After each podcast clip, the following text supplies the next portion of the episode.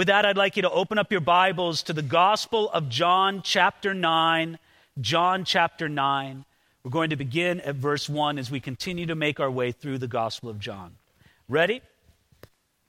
Now, as Jesus passed by, he saw a man who was blind from birth. And his disciples asked him, saying, Rabbi, who sinned, this man or his parents, that he was born blind? You know, the first thing I notice in those two verses is that it begins that as Jesus passed by. What's sort of fascinating about that is that if you take a look at the previous verse, the last verse of John chapter 8, it says that Jesus escaped from the temple area when the religious leaders wanted to stone him to death. Friends, they had the rocks in their hands and were cranking up to start making the throws. And it says that Jesus just passed by in the midst of them and escaped. And so John is very deliberately linking together, at least in theme, if not in chronology, these two events.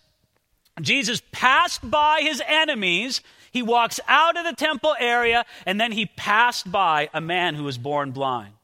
You know what I think is wonderful about this? Jesus almost was stoned to death just a few moments before this. He had a heated debate with his adversaries, with the religious leaders. He walks out of there. Would, you think it's strange if Jesus walked out of there and said, Could you guys just please leave me alone for a couple hours? I need to unwind. But immediately as he walks out, he sees a man and has compassion on him because he's born blind. You know, there's something so wonderful about the giving, loving, nature of Jesus.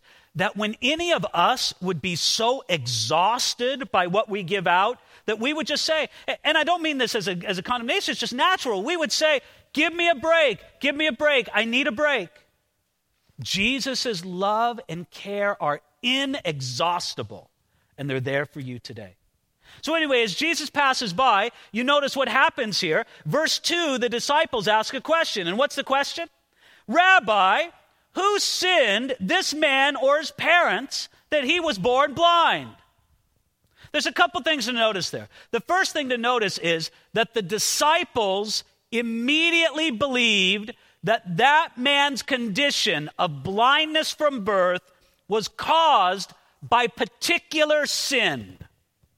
They didn't know if it was a particular sin on his behalf or on his parents' behalf, but that's why they asked the question. But here's the second part that I find very fascinating. They looked at the man and they saw a fascinating theological question. It's as if they look at the man born blind who's begging and they stroke their chins and they say, Now, my, this is an interesting question, isn't it? Well, we were just discussing it the other day uh, around coffee together as disciples. What is the origin of evil? And how do such things come in the world? And what is the cause of them? And my, this is a very interesting theological problem, Jesus. Would you like to weigh in on it as well? They saw it as a fascinating theological question. Jesus saw it as a man in need who needed help. What a difference between the two, isn't it? And we're going to see how Jesus comes and he says, No, I want to show you something different. I'm going to show you another way. I'm not going to dwell on the theological puzzle. I'm going to actually help the man. Friends, we would do better in this world if we focused less on trying to crack theological nuts and if we focused more on just serving the bread of life to hungry people. That's what Jesus was going to do. So Jesus says, no, that's the focus, not merely talking about his problem. But secondly, notice this Jesus is going to address the entire premise they had that this man's problem was due to particular sin. You see, among the Jewish people at that time, it was commonly believed that suffering, and for some reason, especially blindness, was due to particular sin. One rabbi said it like this he said, There is no death without sin, and there is no suffering without iniquity. In other words, are you suffering in your life? Well, then where's the sin? That's how they thought, or at least many of the Jews of Jesus' time. And so the disciples were asking, these questions that really are some of these big, significant theological questions that people have. You know, why do bad things happen? Why do people suffer? And, and, and, they're trying to point at these questions. Jesus is going to answer them, but not particularly in the way that they expect. But, friends, these are some serious questions, aren't they? Have you ever thought about it? That we come into the world causing pain. If not, just ask your mom. Maybe you had one of those pain free births, but most people don't. We come into this world causing pain, and we feel pain as soon as we're born. What's the first sound we make? It's a scream, it's a cry. That's the first sound we make. To be human is to know pain in some regard. It may not match the pain that this man had of suffering from blindness from birth, but every one of us has our own story of hardship, of pain, or difficulty. And sometimes we just got to stand back and say, God, why? What's going on with this? Well, look at Jesus as he begins to answer in verse 3.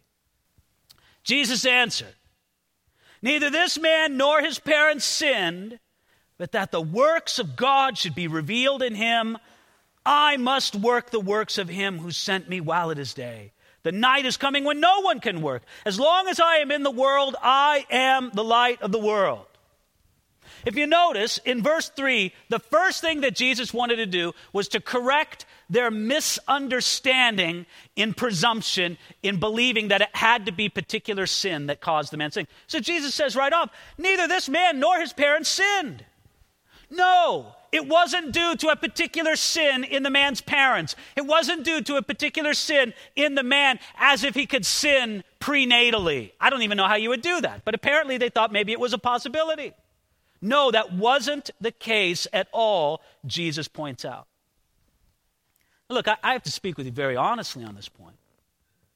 We do know that it's possible for a child to be afflicted by a parent's sin. That is possible. Some of you have lived through that. Just to use the case of somebody being born blind, it is possible for a child to be born blind because of the venereal disease that the mother has. This is a possibility. But this was not the situation in the case at hand. In the case that Jesus spoke of here, and if we could say, far more often in the human condition, that, that things like birth defects and tragedies that nobody was looking for but just came upon a person, they're not due to specific sin in anybody's life. They're just due to the fact that we live in a fallen world. That we have inherited from our first father, Adam, a sinful condition. And when the principle of death and chaos was introduced in this world, it had effects that Adam could never conceive of, but come down to us in the present day. The sin of Adam set the principles of death and its associated destruction in the world. We've had to deal with it ever since. Now, that might sound pretty depressing, but let me give you the good news. Here's the truth if I could present it like this we live in a fallen world that is on its way to being a redeemed world. That's how God has engineered our present world. Our world is fallen. There's no doubt about it. We see it and experience it all the time. Nevertheless, don't lose sight of the fact that God is moving every day in history towards that ultimate goal of a redeemed world. Don't lose sight of it. Now, you and I may object. You may say, God, it would have been way better if you would have never let the world fall to begin with. We should have just stayed perfect and never had sin, never had death, never had destruction. That would have been way better. Well, listen, I, I appreciate your opinion on that, but it really doesn't matter, does it? Because God's in control of these things and not us. And I think it's much better for us, even though it is difficult sometimes, painfully difficult, it's better for us to humbly bow our knee before God and say, God, I will accept your greater wisdom. that if it is better for the world to be fallen now but lead to a redeemed world, if a redeemed world is greater than a world that never experienced the fall, then Lord, I'll leave that up to your wisdom and I'll get with your plan right now. But friends, don't miss the good truth that even in the fallen world, God works the redemption right now. In other words, he sends forth bursts and gifts and aspects of that ultimate redemption into the world right here and now. He, he heals people right here and now. Not everybody, but he heals people right in the here and now, and we can experience that as God gives it out. Let, let me explain it to you this way. Um, does anybody think there will be in heaven people who remain blind? I don't think so. I think in heaven everybody can see. God will bring that ultimate redemption in the world to come. But you want to know the good news? Is that sometimes in this present world, God sends that gift from the world to come right here, right now. So we believe and we see it. God heals people today. God does great things in our midst today. We can't command it. We don't always know why He would do it here and not do it there. We don't know. But we are so grateful that again and again and again, he sends forth sort of these bursts, these message, these shining lights of his ultimate redemption into the world today. The, the bottom line of it is this if you really want to see an unfallen world, you're only going to gain it in Jesus. You, need to get right with him now, today. Don't think that you're going to reject Jesus and push him away and then have anything to do with an unfallen world. No. This is for those who gain it through Jesus now. So the first thing he did was he corrected his disciples. But then notice what he says next in verse 3. It's a notable phrase. He says, But that the works of God should be revealed in him. Now, speaking to this man's specific situation, Jesus told them that even his blindness was in the plan of God so that the works of God should be revealed in him. Friends, I think of it. I think of all the times that that little blind boy asked his mother, Mom, why am I blind? Why can the other kids see and I can't? And I wonder if the mother ever felt like she had a good answer. But Jesus explained it. He says this it's because God wants to work and to move even in this and through this. Jesus pointed the question away from the why, and he put the question on the idea what can God do in this? And what God can do is he can show himself mighty in the condition of a man who's born blind. Now, I don't mean to spoil the story, but you know how God's going to do it in this specific man? He's going to heal him of his blindness in just a few verses down the way, this man is going to regain his sight. That was this man's specific case. But God may reveal his works in other lives in different ways. He may do it like this someone who remains blind, but God gives them a joy and an endurance and a faith in their life that is undeniably the work of God in them, and people see it and take note. Are you going to say one's the work of God and one isn't? Have you ever heard of this dear woman, Joni Eareckson Tada? If you haven't, you should look her up. I'm sure there's tons of videos on the internet and teachings you can get. Joni Eareckson Tada is a precious woman who, in her teens, had a diving accident and became a virtual quadriplegic. She has very little use of her arms, so that's about it. That's all she can do. And for decades, she has lived a life honoring to God and being used of Him and loving Him and glorifying Him through the pain and through the difficulty of her physical condition. Now, is somebody going to say that God's works are not manifest in Joni Eareckson Tada? No way. You look at her and her life, and you go, God, you've done an amazing work there. God may do an amazing work in granting endurance and joy in the midst of the difficulty. He may grant a, an amazing work and show an amazing work by delivering the person from the affliction. But either way, God's interest is working in the affliction. And that's why Jesus says, I must work the works of him who sent me while it is day. God still works in this fallen world. There's things he wants to accomplish, there are things he wants to do, and he hasn't given up on the world. So, what happens next? We'll take a look at it, verse 6. When he had said these things, he spat on the ground and made clay with the saliva, and he anointed the eyes of the blind man with clay. Friends, you understand what I just read to you? Jesus sets off to heal the man. What does he do? Spits on the ground, bends down, I suppose, kneads it into some clay, puts it on the guy's eyes. And you guys just acted like it was a normal thing. Like, oh, yeah, yeah, Jesus did that. Jesus did that. You know, how about if we started doing that when people come up on the prayer team here? Doesn't matter what your problem is, you know. I've got an uncle, he needs to be saved. Here, let me spit, put, put it in your eyes. Can we just agree that's a very strange thing that Jesus did? Now, it wasn't so strange in those days. In the ancient world, they actually believed that the saliva of a person, especially an important person, may have medicinal powers. So it was a little more culturally relevant back then, but it was still weird. It's weird to put mud in somebody's eyeballs no matter what the culture is. But that's what Jesus did. He actually spat, made clay, stuck it in the guy's eyes, and we just ask Jesus, why are you doing this? I think Jesus is looking at least two things here. Two things. Number one, do you remember what God did when He created Adam? What did He make Adam out of? The dust of the ground.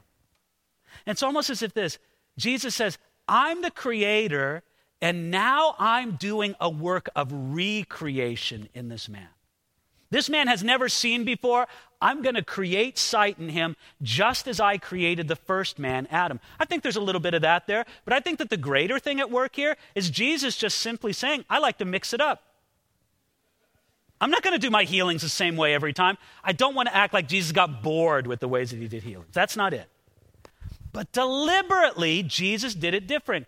Sometimes Jesus healed from a distance with just a word.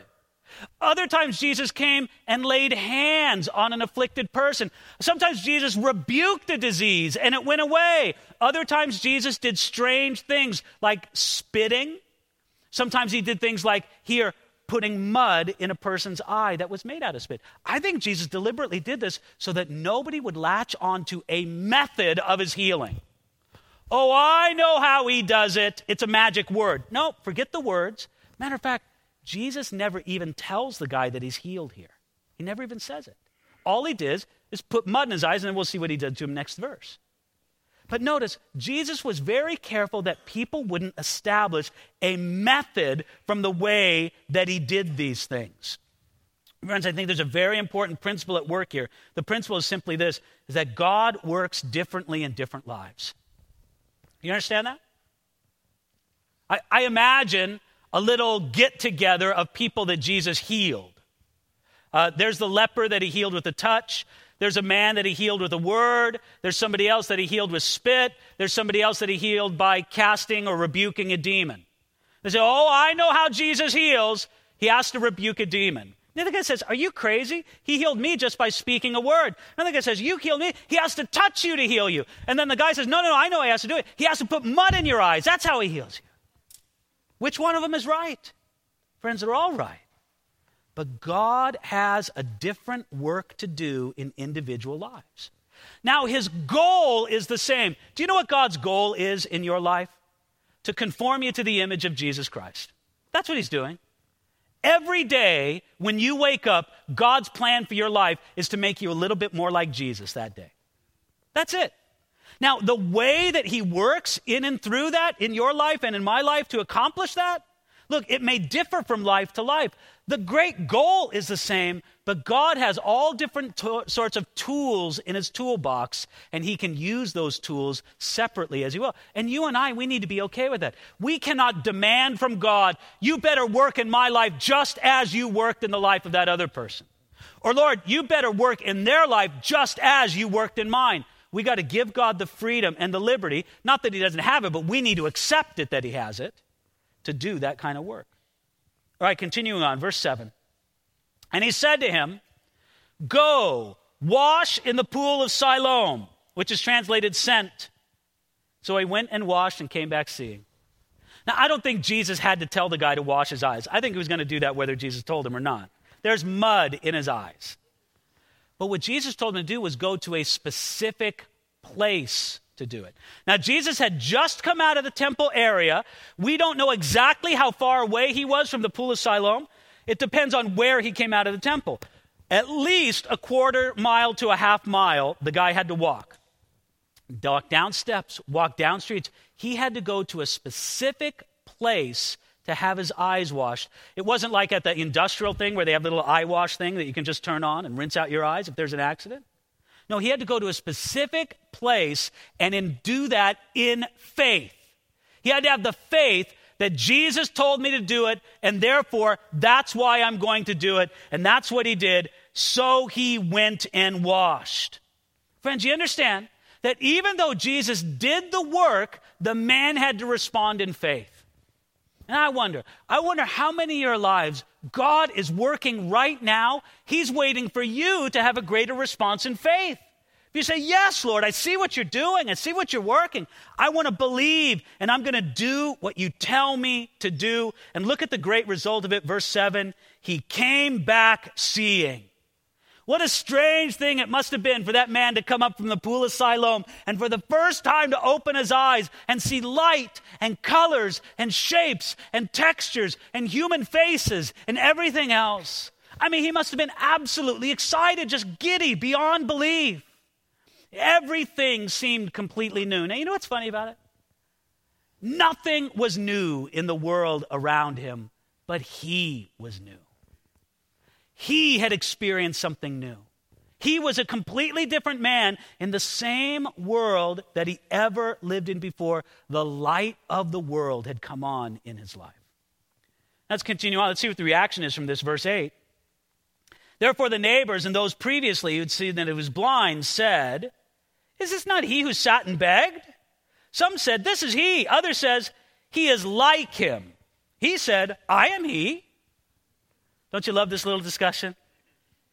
They look at this guy and they go, Hey, um, isn't that the blind guy? No, no, no. It can't be the blind guy. He can see. That's funny because he's dressed just like the blind guy was this morning. And he sounds just like the blind guy. And he even looks just like the blind guy. Yeah, that must be the blind guy. No, it's not the blind guy. This guy can see.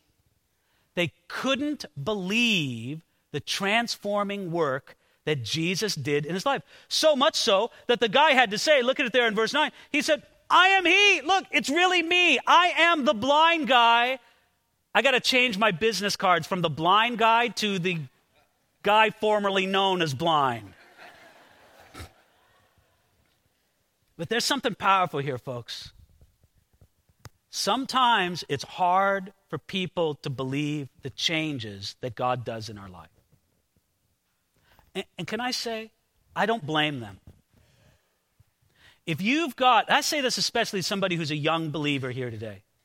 If you've got someone in your life going, yeah, I want to see this Jesus thing really work in your life, can I just say, don't be discouraged by it and don't despise it. They kind of have a right to say, yeah, let's see how this works. If it really is the work of God, it's going to be shown in your life, isn't it? Don't despise them for having that attitude. They want to see if it's real in your life. Maybe before in your life, a lot of things have come and gone, and they want to see if this stays in your life. Don't be mad. Just say, I know who I am. You can say right along with the blind guy, I am he. I know who I am. You may not know who I am yet, but I'm going to keep showing you by the way I live for Jesus Christ, and you're going to see that I truly am a different person in him. Verse 10 Therefore they said to him, How were your eyes opened? He answered, and said, A man called Jesus made clay and anointed my eyes and said to me, Go to the pool of Siloam and wash. So I went and washed and I received sight. Then they said to him, Where is he? And he said, I don't know. You know what's wonderful about this? Think of how little the man knew about Jesus. I know there's a man named Jesus.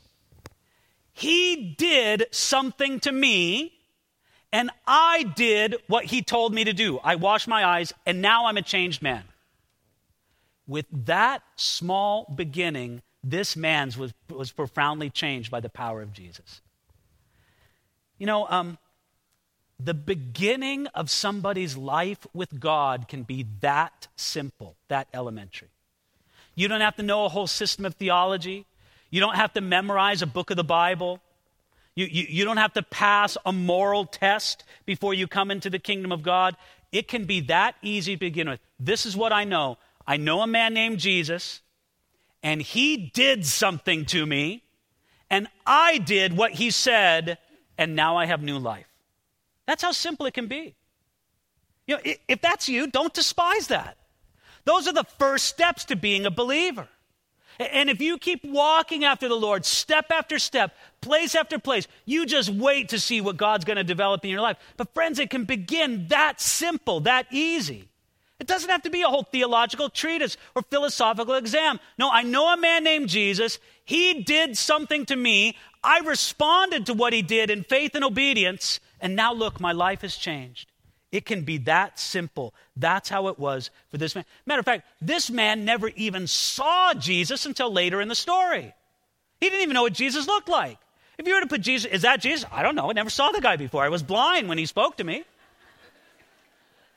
He'll meet up with Jesus later, and we'll get into that. Verse 13 They brought him who was formerly blind to the Pharisees. Now it was a Sabbath when Jesus made the clay and opened his eyes. Okay, if we're making a movie of this, the music goes dun dun dun dun in the background. It was a Sabbath. The Pharisees, then the Pharisees also asked him again how he had received his sight. He said to them, He put clay on my eyes, and I washed, and I see. Now notice this, verse 14. Now it was a Sabbath when Jesus made the clay and opened his eyes. Jesus deliberately did it on a Sabbath. Jesus could have said, Hey man, see you're in this condition. I'll come back and catch you tomorrow. He didn't do it. He healed the man right then and there. And according to the religious regulations, not according to the law of God, but according to religious regulations, Jesus broke the Sabbath. Do you know how Jesus broke the Sabbath? Jesus broke the Sabbath because he was guilty of kneading. What do I mean? Kneading K N E A D I N G, like kneading bread. When Jesus took about a thimbleful of spit, by the way, just saying, does anybody know what a thimble is anymore? Are you under 20 and do you know what a thimble is either? Okay, Jesus took about a thimbleful of spit, put it on the ground, made a little bit of clay, and they said, it's like he's kneading bread. Friends, if that's your definition of work on the Sabbath, you just got to get over it. You got to get over that. But they said, that makes Jesus guilty. He's a Sabbath breaker. We gotta get him. And the rest of this chapter is going to be concerned with how they feel. They have to get Jesus. But, friends, can you see the thing at issue here? The, the, the blind man told them in verse 15, He put clay on my eyes and I washed, I see. To the Pharisees, the big news was he broke the Sabbath. To the blind man, the big news was, I can see. Pretty big contrast there, isn't it? They were not excited at all that a man who was blind from birth now could see. All they were interested in was their petty and non biblical rules and regulations. Friends, it's a sad, sad thing. It's a very sad thing. We can miss what God has done and is doing because we put so much emphasis on man made rules and regulations that we don't see and celebrate the work of God. I think it's profoundly sad with these Pharisees. They had something that they should have been super happy about. It didn't impact them at all because all they could see was their own list of rules and regulations, and Jesus violated that. So they go, Well, we got to nail him. He's a Sabbath breaker. Friends, don't miss out on that. Ask God to give you eyes to see the good things that He's doing all over the place, to see His hand at work. And God will show you if you ask Him to do that. All right, let's take a look at the last verse here, verse 16. Therefore, some of the Pharisees said, This man is not from God because he does not keep the Sabbath. Others said, How can a man who's a sinner do such things? And there was a division among them. Notice that verse 16 there was a division among them. They divided into two different camps. Some of them rejected Jesus. They rejected Jesus because they said, well, he broke the Sabbath. He must not be the Messiah. We reject Jesus. The other group of them said, you know what? Maybe, maybe our understanding of the Sabbath traditions is wrong. And maybe this guy really is from God. Friends, there was a lot more evidence for the second proposition but they wanted to align themselves with those who rejected, and it seemed like there was just a few who accepted. I don't know why I made this side of the room the rejectors. I want you to know, first service, I made this side of the room the rejectors. I'm, I'm trying to give equal opportunity on both sides of the room. But this is the point of it. There was a division among them, and most of them, most of them rejected Jesus. Because in the rest of the chapter, that's all you hear from is those who rejected him. They rejected Jesus despite the evidence, not because of it. All the evidence before them said, Look at this amazing man who put mud on a man's eyes and he washed and he's healed. There's something here. We're a little messed up in our understanding of the Sabbath. Look at what this man did. That's what a logical pursuit of the evidence would have led them to say. But they didn't want to say it. Friends, I'll just leave you with this one last principle. When you want to reject Jesus, any excuse will do. It's true, isn't it? These guys didn't have good reason for rejecting Jesus.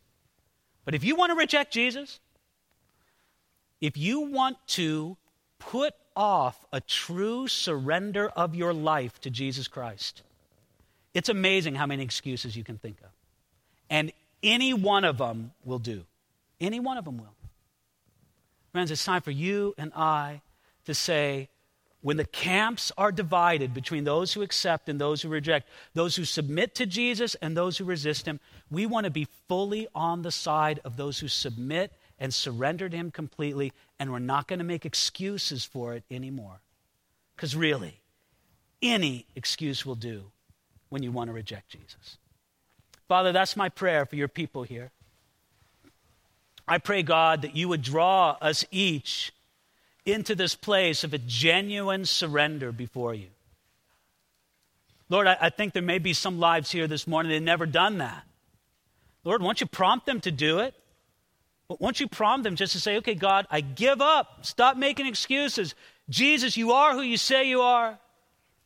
And I want to come to a man named Jesus, and Jesus, do something to me, and I'll respond in obedience, and then begin your work in me. But Jesus, maybe some of us, we, we know you, but Lord, there's just, there's just some tangible aspect of surrender that's lacking. Lord, I pray that you'd move in those lives as well. As Jesus, we, we want to be on board with what you're doing to bring your redemption to this fallen world. Help us to do it, Lord. I, I pray that you'd have your hand upon the prayer team as they um, Seek to pray and connect and minister unto people who have their own individual needs and in whom you have worked this morning. Do your work in our midst, Lord, we pray. In Jesus' name, amen.